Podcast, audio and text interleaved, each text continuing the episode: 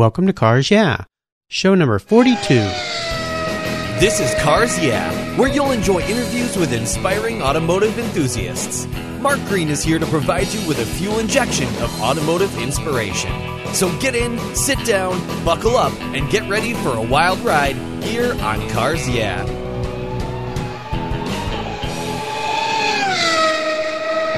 Do you love vintage cars? Then go to carsyeah.com and get a free copy of the fantastic Filler Up book. It's a full color ebook filled with fuel filler fun with over 60 color photographs of vintage cars plus inspirational quotes from some of the most famous automotive enthusiasts of all time. Simply go to carsyeah.com, click on the free book button on the homepage, and download your Filler Up book today.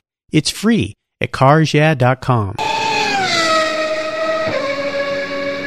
Hello, automotive enthusiasts. I'm extremely excited today to introduce my very special guest, Donald Osborne. Donald, are you buckled up and ready for a fun ride? You bet. All right, great to have you here. Donald Osborne is an automotive consultant, a historian, an accredited senior appraiser, and a member of the American Society of Appraisers. He's the principal of Automotive Valuations Services and advises on collection building, vehicle acquisition, and sales. He travels extensively in the U.S. and Europe, attending major events and rallies and auctions, and he's appeared as a co host of the nationally broadcast TV show What's My Car Worth, and has judged major concours events, including Amelia Island, and many, many others. Donald is a contributing editor and auction analyst for Sports Car Market magazine, and he's written for many other publications, including the Wall Street Journal, the New York Times, and Road and Track magazine active participant in many seminar panels and symposia, Donald is a quintessential car guy who loves sharing his automotive knowledge with others. So, Donald, I've told our listeners just a little about you. Could you take us through your career and your history, your interests, and of course, your passion for automobiles? Well, uh, Mark, I'll be glad to. It's funny when you said through your uh, career, I thought, well, this is a four and a half hour uh, show, correct? Um, because one of the interesting things, is the fact that uh, I, I've had a variety of careers, quite interestingly, but cars have, have, have always remained in my life throughout. I have uh, always had an, an interest in, in cars. Um, which is very interesting because I grew up in New York City, born in Manhattan, and grew up in New York City and my family actually didn't get their first car until I was 12 years old. So it's not as if I grew up with cars all around the house. But cars have always been a passion of mine uh, together with music. I'm a former opera singer. I also worked in retailing and advertising, marketing, TV production. Wow. you can say I, I've covered a lot of, of ground, but cars have always been a constant in my life. When you moved from opera singing into some of your next stages, when did you really start to get involved with the career you're involved with now? For many people and enthusiasts listening to the show, they're going to say, This guy gets to travel around the world and look for cool cars for a living? Oh my gosh, what a dream come true. The terrible thing, Mark, is that I can never, ever, ever complain about spending too much time on airplanes or in hotels. No one gives me any sympathy. I can't imagine why. And frankly, I don't expect them to. I, I consider myself unbelievably blessed that I get to do what I do. It's one of those things that I worked in a variety of, of different areas, as I just said. All the time, I was interested in cars as, as a hobby. I began to do some writing about cars. Actually, my first uh, writing con- contribution was for Sports Car Market magazine in 1996. And then I became an auction analyst for them, uh, sort of just by the fact that I was at auctions all the time. And a very good friend of mine, a fellow named Dave Kinney, real, been a real inspiration to me, uh, was one of their auction analysts. Uh, he said, you know, Donald, why don't you help me out on this? Because I know you know a lot about Italian cars, and so why don't you look at some of the Italian cars with me? Of course, I had known Keith Martin as well for many years before that. They thought, gee, wouldn't it be great if, if you contributed some of these auction reports for us? So I said, great, that sounds like a good idea. So I did that for a number of years. At the same time, I was growing tired of my uh, then career in marketing communications as a partner in a small agency. I thought, you know, life is too short. I really need to do something that I absolutely love doing. It was suggested to me by Dave Kinney that I might want to join the American Society of Appraisers and go through their uh, education and accreditation process because he said, you know, I like the way your mind works, and you know, obviously you, you love cars, and this might be a good thing for you. Indeed, it has been. I started my company, Automotive Valuation Services, in 2004, and I have not looked back since. Well, congratulations on 10 years of uh, following your passion, and that's what Cars Yeah is all about: is inspiring automotive enthusiasts and talking to people who may be successful in their career, but really wish they were doing something that evolved around their passion for automobiles. So you did exactly that, and you branched out. So what I'd like to do now is kind of go down the journey of your life and ask you about a success quote, something that's been instrumental in forming your success and has meaning for you. It's a great way to get the inspirational tires turning here on Cars Yeah. So, Donald, take the wheel. Well, Mark, when I saw that question, uh, I thought this is the simplest thing I could possibly answer in this entire interview. And uh, that's uh, maybe a cliche, but my, my parents did a great job, I think, in, in, in raising me. I, I compliment uh, my mom on it, who's still with us all the time. And one of the things that my mother, who was a teacher for 55 years. Wow. Taught me very early on. It's really important to know what you don't know mm. and to know who to find the answer from. And that has really guided me so much through my entire life, whether it was in singing, whether it was in uh, working in retail, in marketing communications, whatever it might have been, and certainly in the automotive business, because I have learned so much from an incredible number of really talented and experienced people in the field with more information. Uh, they, they, as the expression goes, they've forgotten more than many people will learn in their lives. Mm. And it is so important, I think, in anything in life, frankly, just to realize your own limitations and not let them stop you, but be the launching point for learning and for, for growth. And that's really what that's about. Absolutely. And you covered a little bit of my next question of how you've incorporated that success quote into your business and your life. And when it comes to valuing automobiles, or anything for that matter, but specifically automobiles, it is a huge moving target. And especially as of late, as we're going through one of these inclines right now in automotive values. So, how has that success quote helped you in, in chasing the career you're doing now and trying to figure out what a car is really worth at any given moment in time? Well, Mark, again, that is it's absolutely key in the work that I do now. It's that way because people often ask me, uh, so you, you appraise and, and value cars. Uh, what cars do you specialize in? I say yes, because I've appraised and valued all sorts of cars, uh, from contemporary exotic cars to late 19th century cars. And the reality is, of course, is I'm not going to have the intimate knowledge of all of those cars that I might of some cars which are a personal enthusiasm of mine. Mm-hmm. So it's very important for me to, to build up as the antique people say, a Rolodex of, um, of resources that I can go to, that I can ask questions and find out what the attributes of value or important things about specific cars might be. So then when I do my basic research into finding the exact market that is correct for the type of valuation we're doing and look for the comparables, uh, then I know I'm coming from a point of some uh, perspective and knowledge. And so that's been absolutely vital. That that success quote, that uh, that that success advice that my mother gave me, has been absolutely vital in that work. And because of that, I've also become a resource for other people. And it's very, very, very much a two-way street. And it's it's really, frankly, one of the things that makes life interesting. And isn't it funny how those lessons our parents teach us when we're young, we roll our eyes and go, "Yeah, yeah, yeah." They were always true, weren't they? they always had some fact behind them. Would you share a story That's with right. us? Absolutely. Would you share a story with us that was that pivotal point in time that instigated your passion for cars? Tell us that moment when you really realized I'm really a car guy. Well, it's uh, it's funny. As I mentioned, I was born in New York City in Manhattan and uh, grew up in Queens, borough of New York. And uh, we didn't need a we didn't need a car. There were uh, I have two brothers and a sister. My mother was a teacher, as I said. My father worked in the garment industry. The place where he worked was in Long Island City in Queens, and so he took the bus and the subway to work. And then one day, uh, his company announced that they were moving to northern New Jersey. And so first we went to look at some houses in northern New Jersey. My parents decided they didn't want to move, so my father said, "Well, I'll have to get a car."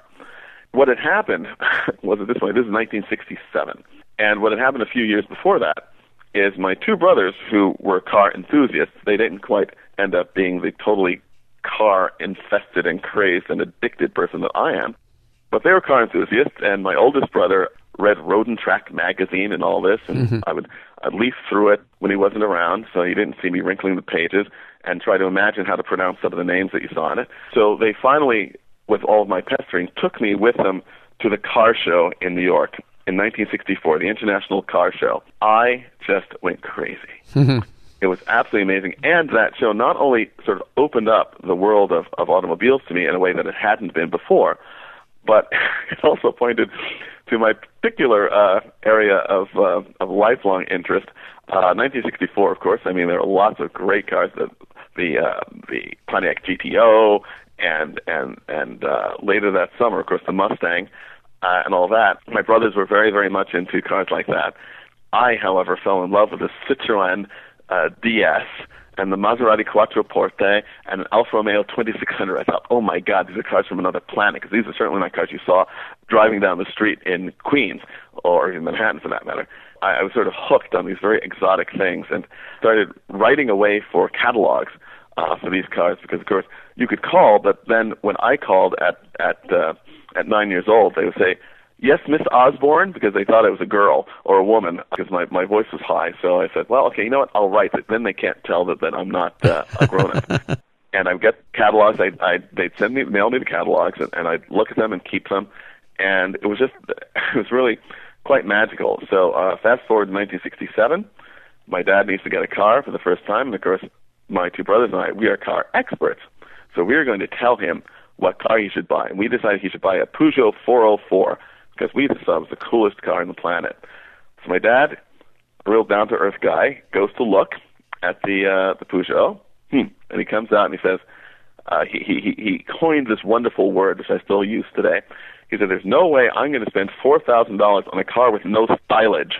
Because he said that the Peugeot 404 definitely wasn't for him. The style stylage. so instead, he bought a 1967 Pontiac Catalina four-door hardtop. Now that was a car with stylage, let me tell you, for thirty-five hundred dollars. So, so you know, we were comprehensively put in our place. But nonetheless, just you know, from the time that I was introduced that way to cars, it's just been an incredible journey. Oh, fantastic. Isn't that fun when you're young and you're exposed to those things and the impression they make on true enthusiasts is spectacular. Donald, what I want to do now is take a look at the roads you've driven down and really crawl under the hood and get our hands a little dirty. Would you share a huge challenge or even a great failure that you had in your career that really pushed you to a breaking point? And more importantly, share with our listeners how you overcame that and what you learned from it. Well, uh, it's funny, Mark. Um, the first thing that comes to mind is something that I actually can't talk too much about. Um, I'm fortunate enough to be certified to do work, appraisal work for the Internal Revenue Service, and so I can't talk about the exact project, nor can I talk about any project that I work on as a restorer, because uh, as an appraiser rather, because of, of client privilege. But it was a real challenge because, on the one hand, it was a thrilling assignment. It was an assignment to do an appraisal of one of the most valuable cars on the planet. Wow! It was unbelievable. I thought I am the luckiest man in the world. And so I wrote my preliminary report. I turned it in to the um, to the IRS uh, group with with which I was working. By their normal procedure, they pass it by the IRS, what's called the Art Review Committee, the committee that reviews all appraisals that come through to the IRS, including their reviews before they go out on a case. And they came back and they said, "Well, we're terribly sorry, but you can't use these comparables that you've chosen because they're not public sales." And the closest comparable for this car were of a car that had never been sold at auction before. But I had contacted the leading dealers and brokers in the world who had handled these cars, uh, and I'd gotten very good numbers from them on what these cars had sold for at the time of the, of the uh, appraisal uh, date, date of valuation. So the team leader came back to me and said, "Well, gee, you know, Donald, I know this is going to be really tough for you to do without those comparables. And I understand completely if you just, you know, if you want to quit the job now, I'll give you a day to think about it. And I thought about it. And I said, you know what? I want to make this happen. I, I'm bound and determined to make this happen. And so I, I came up with a method of using comparables that were not these exact comparables, but things that, that were logical enough and did fit well enough into the set, and made a rationale uh, for using these and managed to, like like an attorney who, who gets to include inadmissible evidence, managed to, to, to weave into my report the mention of these things which I couldn't use as comparables. Mm-hmm. and wow. they resubmitted the report and it was accepted and it was it was a thrill. It was an absolute thrill. Yeah. because I thought, you know, I have no idea how this is going to turn out, but I'll be darned if I'm going to let this go. So uh, that was that was both uh, a very low point and what turned into a high point. Interestingly enough. Well, that's a great story of taking a, a challenge that seemed insurmountable and pivoting it into something that actually worked and thinking about it from a different perspective. So that's that's a great story. Thanks for sharing that. Of course, now that everybody knows knows you work for the IRS, no one's going to want to talk to you again. Well, Mark, interestingly enough, um, and again, this is nothing that I advertise. Now, of course, I've mentioned it now on your show. Um, uh, it's nothing I advertise on my website or anything like that. But it's funny when people do hear about that. Actually, they're pleased when I do a lot of work because they know that what it is that, that I'm looking for when I will write will be something that the IRS will look at in a certain way. So that that actually works out. But I do joke with with people all the time that you know you'd better behave. Otherwise, I'll let my friends at the IRS know all about you. Ah, a little bit of Guido leverage that you bring with us from uh, New New York City or New Jersey. Precisely. That's great. Donald, let's shift gears here and go to the other end of the spectrum and share a story with us when you had a real aha moment about this career you're working in now. A time when you realized that, you know what? I can actually make a living out of playing in my field of passion, working in my field of passion, and tell us how you turned that aha moment into a success.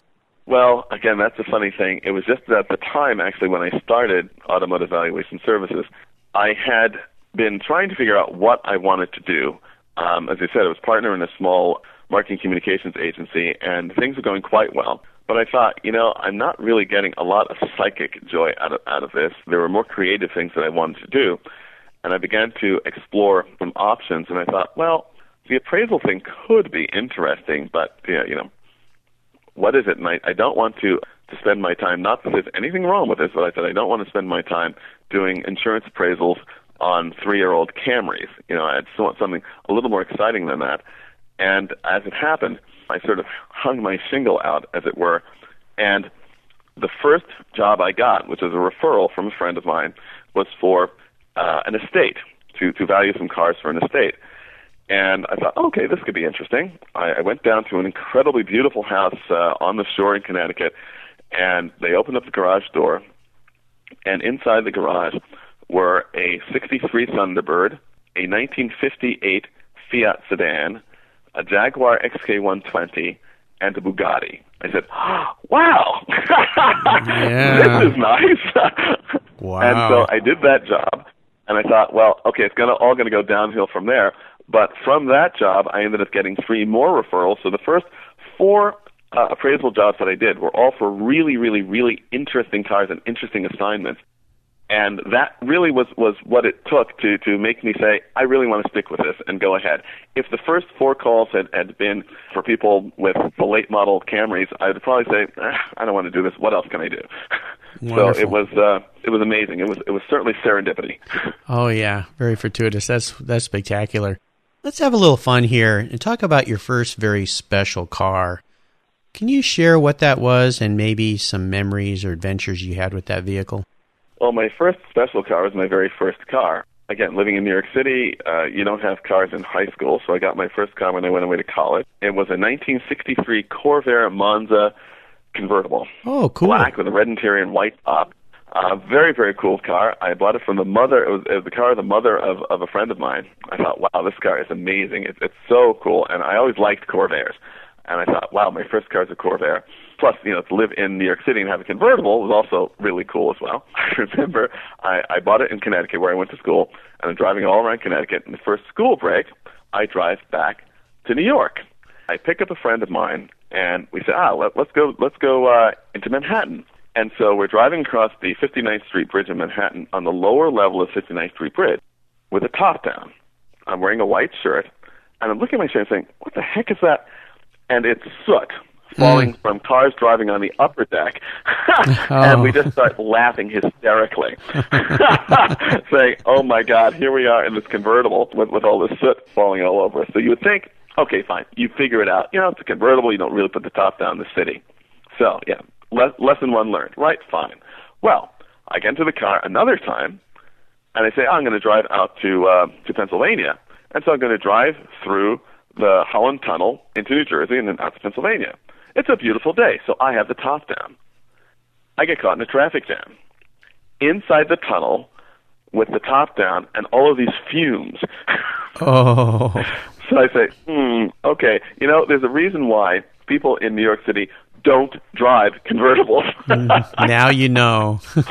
so now I know. It was, it was, a, it was a very valuable, uh, very, very valuable lesson. That's, that's funny. for me to know. That's funny. Um, what a great car, too. That sounds great.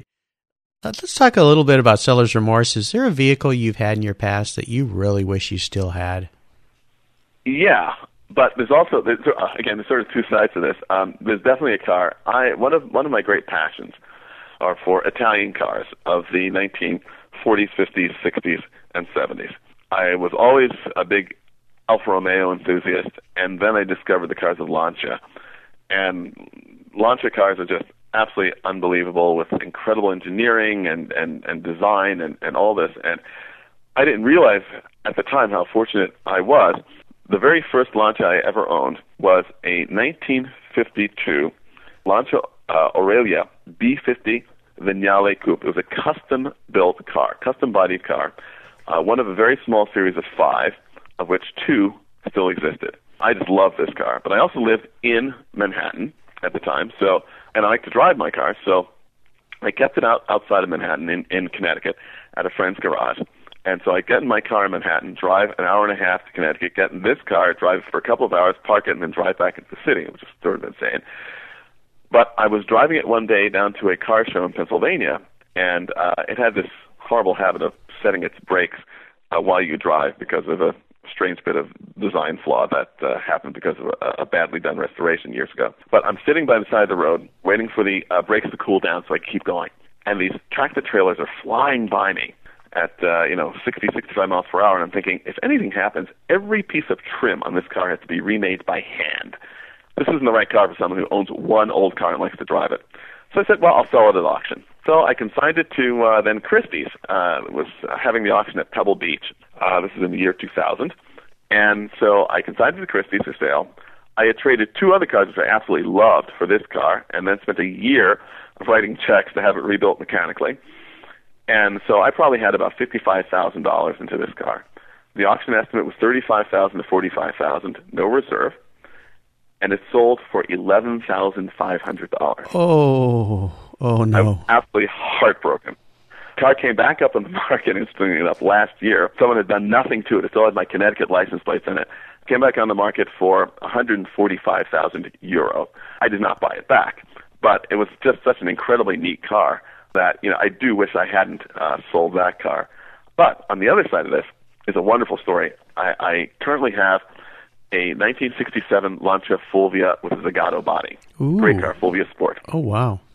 I bought the car in 1999 from a friend of mine. I'm the second registered owner of the car. And in 2005, I traded it away to another friend for another car, 1950, another 1952 Lancia. And as soon as I traded it to him, uh, this guy's a collector and a dealer. I said, ah, you know, if you ever sell this car, you've got to call me back. And so he said, yeah, yeah, yeah, but I'm not going to sell it. And I call him once a year, find out how everything is going. And he said, oh, my wife loves the car. We're not going to sell it. So five years ago, I got a phone call. He says, Donald, I've got great news for you. I said, what? I'm going to sell the Fulvia. Are you interested? I said, when can I come pick it up? Hmm. And I bought the car again. I sat down in the driver's seat, and it was as if I was back at home. it was absolutely amazing. Wow. And so I have this car today, and it will never, ever sell. You don't get a second chance very often. no, you don't. That was that was wonderful. Is there a current project you're working on right now, Donald, that really has you excited and fired up? Uh, yeah, I, I recently, this is a funny story too. I recently bought a 1957 Fiat a Millecento sedan, 1100 sedan, little uh, four-cylinder, uh, 1.1 uh, liter car, and this is uh, a car early enough that it has the front suicide door, so that the, the four doors uh, hinge on the center pillar, so the rear doors open forward, the front doors open backwards. Uh, neat thing uh, that I got to uh, do some vintage events that are uh, date limited to 1957, like the California Mille and things like that. I just ordered a, a custom dual carburetor manifold for it, sort of give hot rod it a little. mm-hmm. um, and I'm very excited about that because I've always loved uh, these little cars. And uh, the funniest thing is that uh, I spend uh, every um, a couple of months a year in Italy, and uh, I was in Italy in May uh, for all the car events and the auctions, and uh, I decided I wanted to, to, to find one of these cars. So of course, I'm in Italy. I start looking for cars in Italy, and I'm looking at this car and looking at that car, and things are terrific. Meanwhile, I see an ad for one in Georgia, outside of Atlanta, and so I'm in Italy. I send a friend to look at it. and I end up buying a car outside of Atlanta while I'm in Italy. oh my gosh. the world is flat, the world is small. Isn't that funny? Exactly. It's sort of amazing. Yeah, that's but, uh, yeah, so I'm looking forward to, to having lots and lots and lots of rally and event fun in, in, in this Fiat. Oh, that'll be great. Okay, here's a funny question for you. If you were a car, what kind of car would you be and why? Well, again, it goes back to my passion and the car uh, the question about the car that that uh, got away is uh, the seller's remorse. I really do love the custom-bodied, what the Italians call fuori serie uh, cars of the 1950s.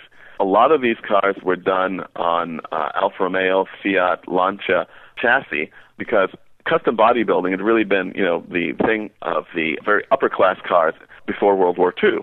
And after World War II, there obviously was not a lot of business for the super expensive cars, and a lot of the custom bodybuilders that stayed in business uh, began to do custom bodies for less expensive cars, so that people could uh, have a little bit of differentiation from their neighbors. So I think that I would like to be a custom-bodied Lancia of the 1950s, and that would be because I would be first of all, Lancias have incredible engineering, so you'd have integrity and quality and individual style. Perfect. And I'd like to think that those are my goals for myself. Well, knowing you as I have, I think you've reached those goals. But that's a great uh, a great way to put it. So wonderful. So Donald, this is a fun part of our talk. I call it the last lap. And it's where I fire off a series of questions and you give our listeners some very quick blips of the throttle answers. Are you ready? Mm-hmm. Here we go. What is the best automotive advice you've ever received? buy what you love. that seems to be a reoccurring theme in the automotive world. the key thing, again, as an appraiser, and especially today when you hear so many people say, I want to buy something that's going to be worth more money next year. Yeah. Buy something you love, and if it's worth more money next year, that's nice. But you will have, in the meantime, had a great year with it. Yes, yes, and I've heard that that uh, reflection come from many people saying, "Don't buy a car just because you think it's going to go up in value buy something you really enjoy and you're passionate about. So that's great advice. Would you share one of your personal habits that you believe contributes to your success? Well, I can't say it's just one. I think it's a group of, of habits um, that came from my very varied background. Um, I think the time I spent working for, in retail, at one point I was the associate store manager of Macy's Herald Square and ran the store nights and weekends. And from retail, I learned a sense of urgency. You can't put off Mother's Day. It's happening. You've got to get the goods. You've got to get them out on the floor. You've got to put them there. That's what you have to do. You can't wait. Uh, from my opera singing, sense of, of resilience, because every audition is a chance to be rejected, and that can't stop you. You just have to keep going on. And the persistence, I think, that uh, came from, from, from those, uh, the persistence and the sense of urgency, I think, are, are two of the, the key things that have contributed to my success. Wonderful. Do you have a resource that you would share with our listeners that you're really fond of? Maybe it's a website that you frequent? Well, I, I love, for a variety of reasons, I love reading uh, Bring a Trailer, bringatrailer.com, mm-hmm. um, because there are so incredibly, there's so many incredibly neat cars on it. Uh, I've actually bought a few cars on Bring a Trailer. I've sold a car on Bring a Trailer. Even if you're not buying or selling, just to read the comments can be highly entertaining. It's a terrific site, and both personally and professionally, I mean, I there's not a day that I don't utilize the uh, platinum database of Sports Car Market magazine, sportscarmarket.com, because it's got a database of tens of thousands of, of auction transactions going back to, to the 60s. If you really want to see what a car has done, uh, you can also track a car by uh, by chassis number, so you can even tell how many car how many times it may have sold at auction, and for how much each time. And then, of course, on the SCM site, you also as well get the uh, columns and, and articles that print in the magazine there for your reference. So it's it's invaluable. I really love uh, going to SCM, even though I write for SCM, yes, but I use the SCM database as a resource for myself. I agree. I think those are two great resources, and we frequently, uh, we just recently interviewed uh, Randy Nonnenberg of Bring a Trailer, and ah. they just launched a uh, an auction the other day, so that's kind of cool. And of course, Sports Car Market's been around forever, and they're a wonderful resource to see what cars are doing. So it's great. Donald, would you share a book you've recently read that you really enjoyed with our listeners?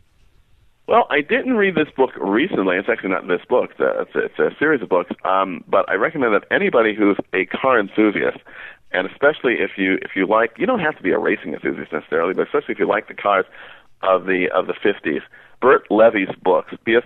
Levy's books, uh, the Last Open Road series are amazing books. They're not only there are a lot of car books out there that are not particularly well written or particularly entertaining. There's some very entertaining books that get all the facts about cars wrong. But Burt is a great writer, and um, he also knows the story of the cars, and he gets the cars right. And it's fascinating because it is very much you know it's a fictional tale, but there's enough of the of the real woven in so it's, it's sort of like watching a docudrama. It's really terrific and very entertaining and, and educational as well. Oh yeah, in fact, I'm going to be. Yeah, in fact, I'm going to be interviewing Burt on Sunday, so he'll be uh, up on ah, Cars well, tell, soon. Tell him that Donald Osborne uh, plugged his books. I I will definitely do that. In fact, several of the guests I've had on the show have referenced Burt and his uh, wonderful prose and and the way he writes is spectacular. So that's a that's a great one.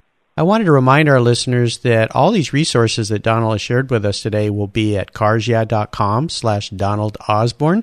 You can just type Donald in the search bar and his show notes page will pop up and you can get references and links to all the great things that Donald shared with us today. So Donald, we're up to the checkered flag. This last question I think is a real doozy for some people. If you could only have one collector car in your garage and this is something that you can't sell to buy other cars with, and money is no object. What would that car be, and why did you choose it? I, I'm I'm at the risk of of being someone who's sort of in a uh, one track uh, again for for young people listening to this stuck in a groove on a record. Now it will mean nothing to many many people, but uh, you keep going back to the same place people often ask me, you know, what's your favorite car? And that's really a tough question to answer. It depends on the day, depends on the need. But uh, given this sort of desert island question, I, I've thought about it a great deal actually recently, and the fact that I love custom-bodied Italian cars from the 1950s, I really love tractable sports racing cars. I'd have to say Fiat 8V, Fiat 8V, and the particular Fiat uh, 8V that I would have would be the 1954 Démon Rouge, which is a wonderful car uh, designed by Giovanni Michelotti uh, for the Vignale Coachworks. It's not conventionally pretty, as many of Michelotti's designs weren't, but it's just got an incredible amount of dash. It sort of looks like a, a an automotive lightning bolt, uh, red and black with an overhanging roof in the back and a sort of a, a nose down, tail up stance. It just sort of makes it look like a, sort of like a flying wedge. It's an amazing car, absolutely amazing car, and I would certainly never get tired of looking at that in my garage. Actually, park in my living room or driving it. So it would, it would fulfill about everything that I, that I would want. well, sounds fantastic, and I'm sure there's going to be many listeners uh, googling that, looking that car up that have not ever seen that car, and that's certainly one of the more unique answers that I've heard to that uh, difficult question here on Cars Yeah. Sounds fantastic. It's, a, it's in the it's in the Louwman Museum in The Hague in, in the Netherlands, and a place I also recommend people go to visit. Evert Louwman is an amazing guy, and his collection is outstanding. Oh, fantastic! Well, thanks for sharing that. Well, Donald, you've taken us on a great ride today, and I've really enjoyed talking with you and your stories. I want to thank you for sharing your journey with us. If you could give our listeners one parting piece of guidance before you drive off into the sunset in that beautiful car of yours, and also let our listeners know is there a good way for them to find out more about you? And then we'll say goodbye. Sure. Thanks, Mark. First of all, thank you very much for having me. This has been a pleasure. You can learn more about me by going to my website, uh, automotivevaluationservices.com. You'll get to learn all about my life and what it is that I do professionally, and I also have a blog there with, I hope, what are interesting stories and links to some other things that I've written. as for a parting thought and word of advice, um, I would just come back to a theme that's, again, repeated over and over again in this interview, uh, which is to follow your enthusiasms and your passions, because life will never be better than it will be if you do. Wonderful, wonderful advice, and exactly what Cars Yeah is all about. So I appreciate that. I want to remind our listeners you can find everything that Donald has shared with us today at carsyeah.com slash Donald Osborne. Just type Donald into the search bar. His show notes page will pop up, and you can learn all about Donald. Go to his website and share some of the passion that he has around cars. Donald, thank you for being so generous with your time today and your expertise and for sharing your experiences with our listeners. Until we talk again, we'll see you down the road. Take care, Mark. Thank you. Thank you so much for joining us on today's ride here at Cars Yeah. Drive on over to carsyeah.com to find show notes and inspiring automotive fun. Download your free copy of Filler Up, a fun book filled with gorgeous photographs of fuel filler fun, including quotes from more inspiring automotive enthusiasts. Download your copy today, and we'll see you next time on Cars Yeah. Yeah.